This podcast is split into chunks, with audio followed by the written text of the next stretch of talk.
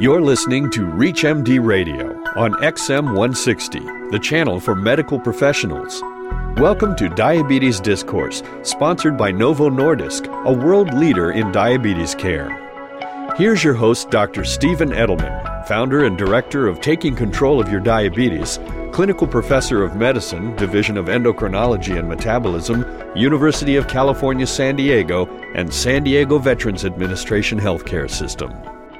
An artificial pancreas could revolutionize the treatment of diabetes. How close are we?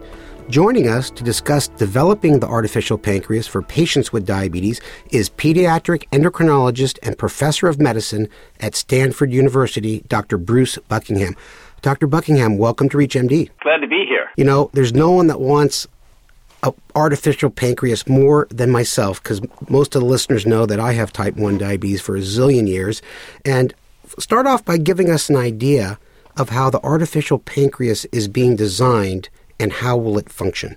Well, today I think the, most of the emphasis is on using a uh, one of the continuous glucose sensors, which go into the subcutaneous space, and then that data would be transmitted by a radio frequency channel, an RF channel, to a um, device, which could be the pump or could be a, a handheld device which would then have obtain that information on the glucose values and then put that through an algorithm which would determine how rapidly the blood sugar was going up or going down.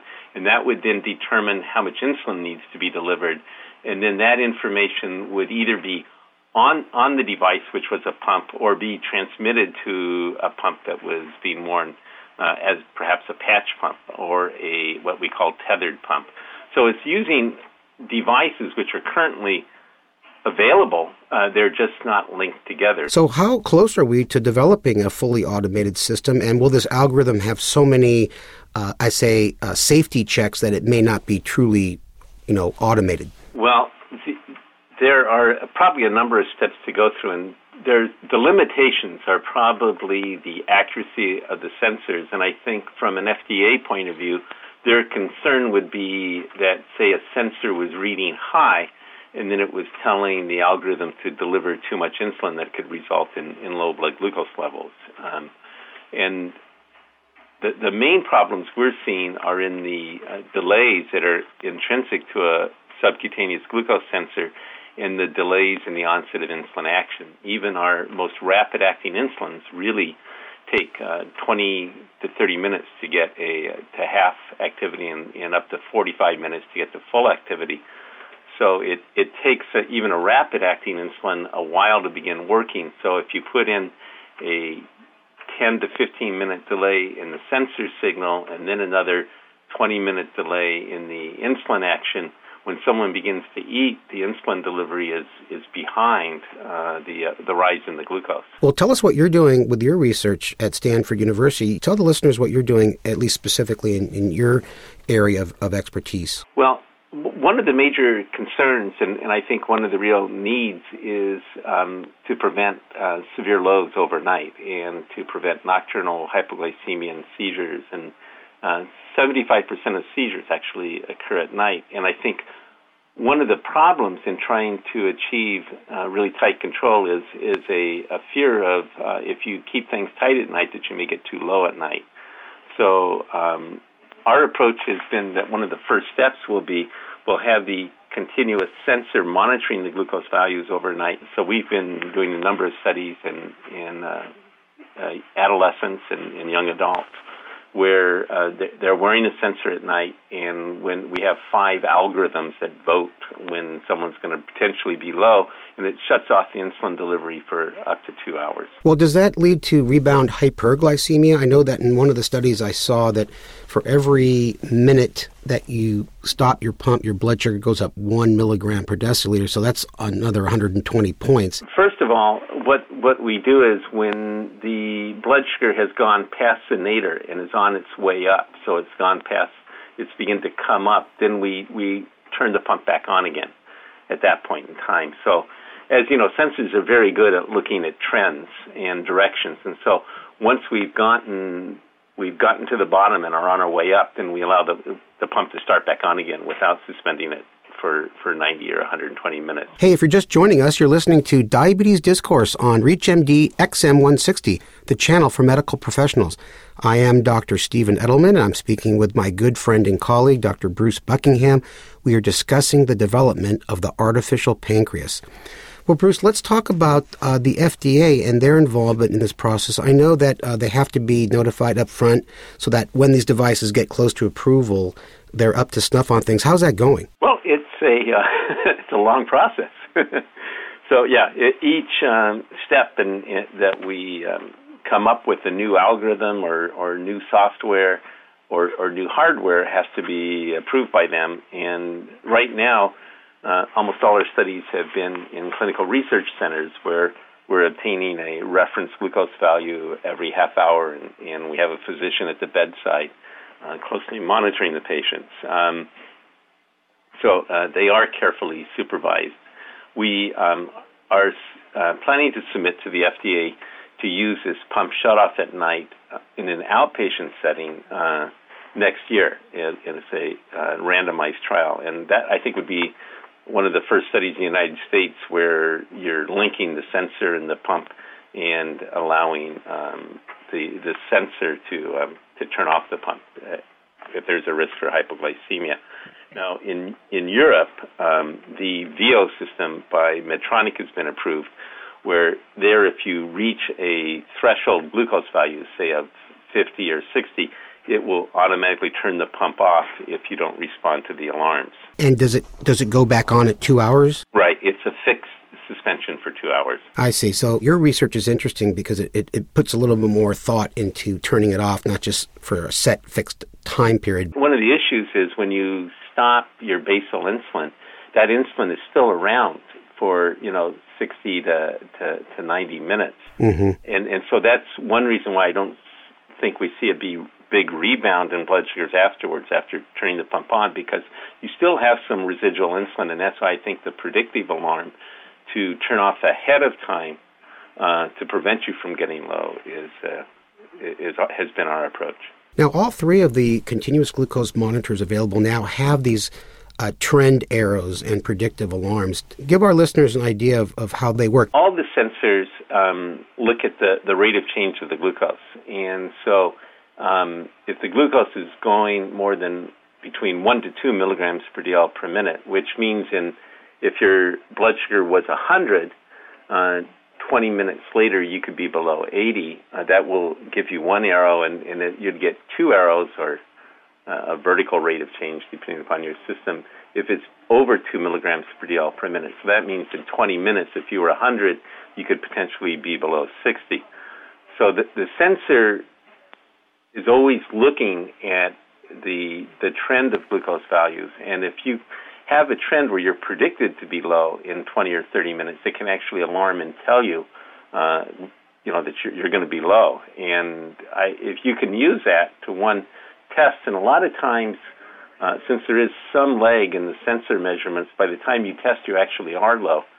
But even if you aren't low and your blood sugar was say 90 or 100, and you had a, a couple of arrows pointing downward, you would want to treat that, and then you can prevent a low. So you might just need to take 10 grams of carbohydrate instead of the usual 15 or 20, and sort of ward off that low. So it's a it's nice to be able to actually treat a low before it happens. Tell us a little bit more insight on what goes into developing the algorithm. I mean, I would imagine these algorithms would have to be individualized for their own patient's sensitivity to insulin and things like that several basic algorithms out there, and uh, the Medtronic MiniMed is uh, called a PID algorithm, a proportional integral derivative algorithm, which um, and, and it now has uh, a measure of uh, knowing how much insulin's been delivered and knowing that that insulin is going to continue to act for a period of time. It, it provides insulin feedback to help moderate uh, the future insulin doses,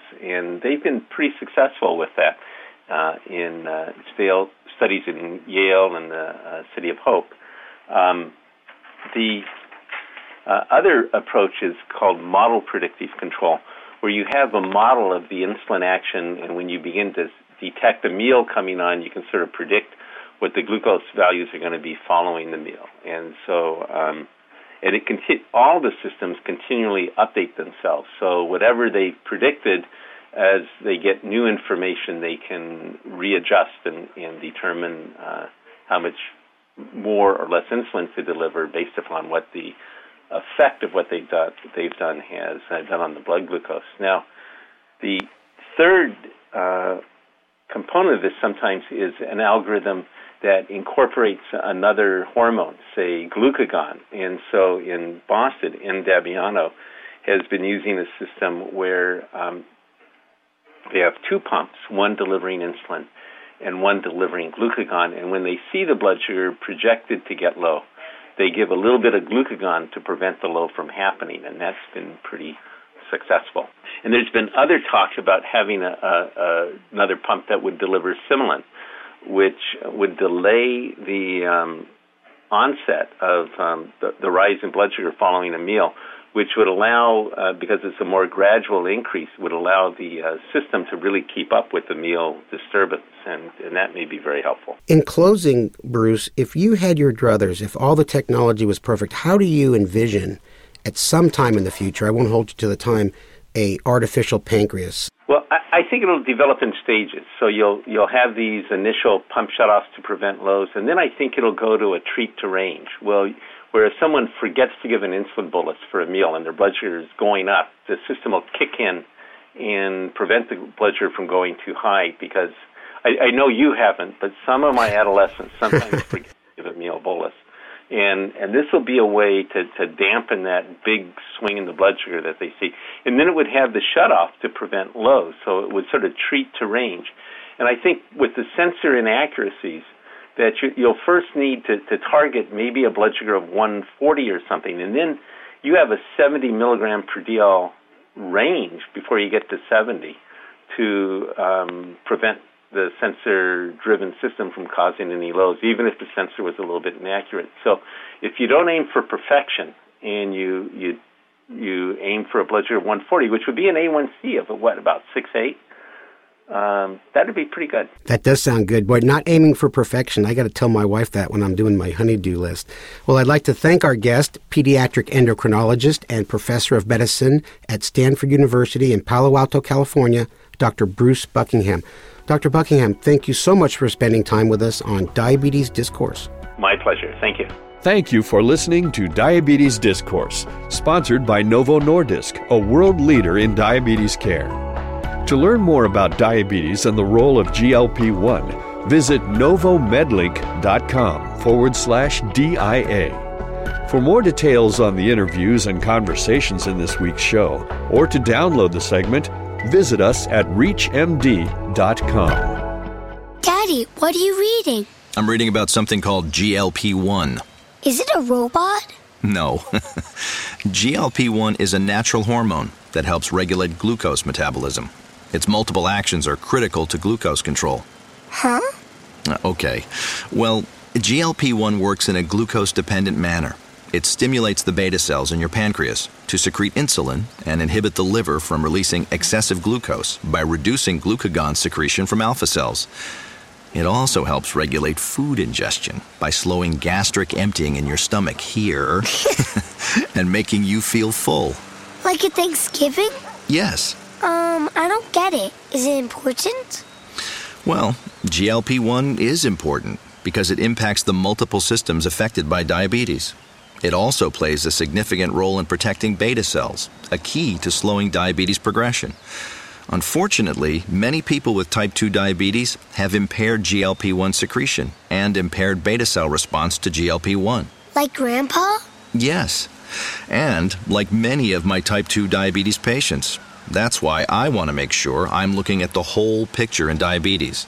Sustained control of A1C is important, but we can't stop there. It's important to look at weight, cardiovascular risk, and beta cell dysfunction. Impaired GLP 1 physiology is also a part of the problem, and the multiple actions of GLP 1 throughout the body are critical. So, the GLP 1 robot will help you see the whole picture. Yes, I guess in a way it will. Novo Nordisk is a world leader in diabetes care and is dedicated to ongoing research. To learn more about GLP 1 and the role it plays in diabetes, please visit novomedlink.com/dia.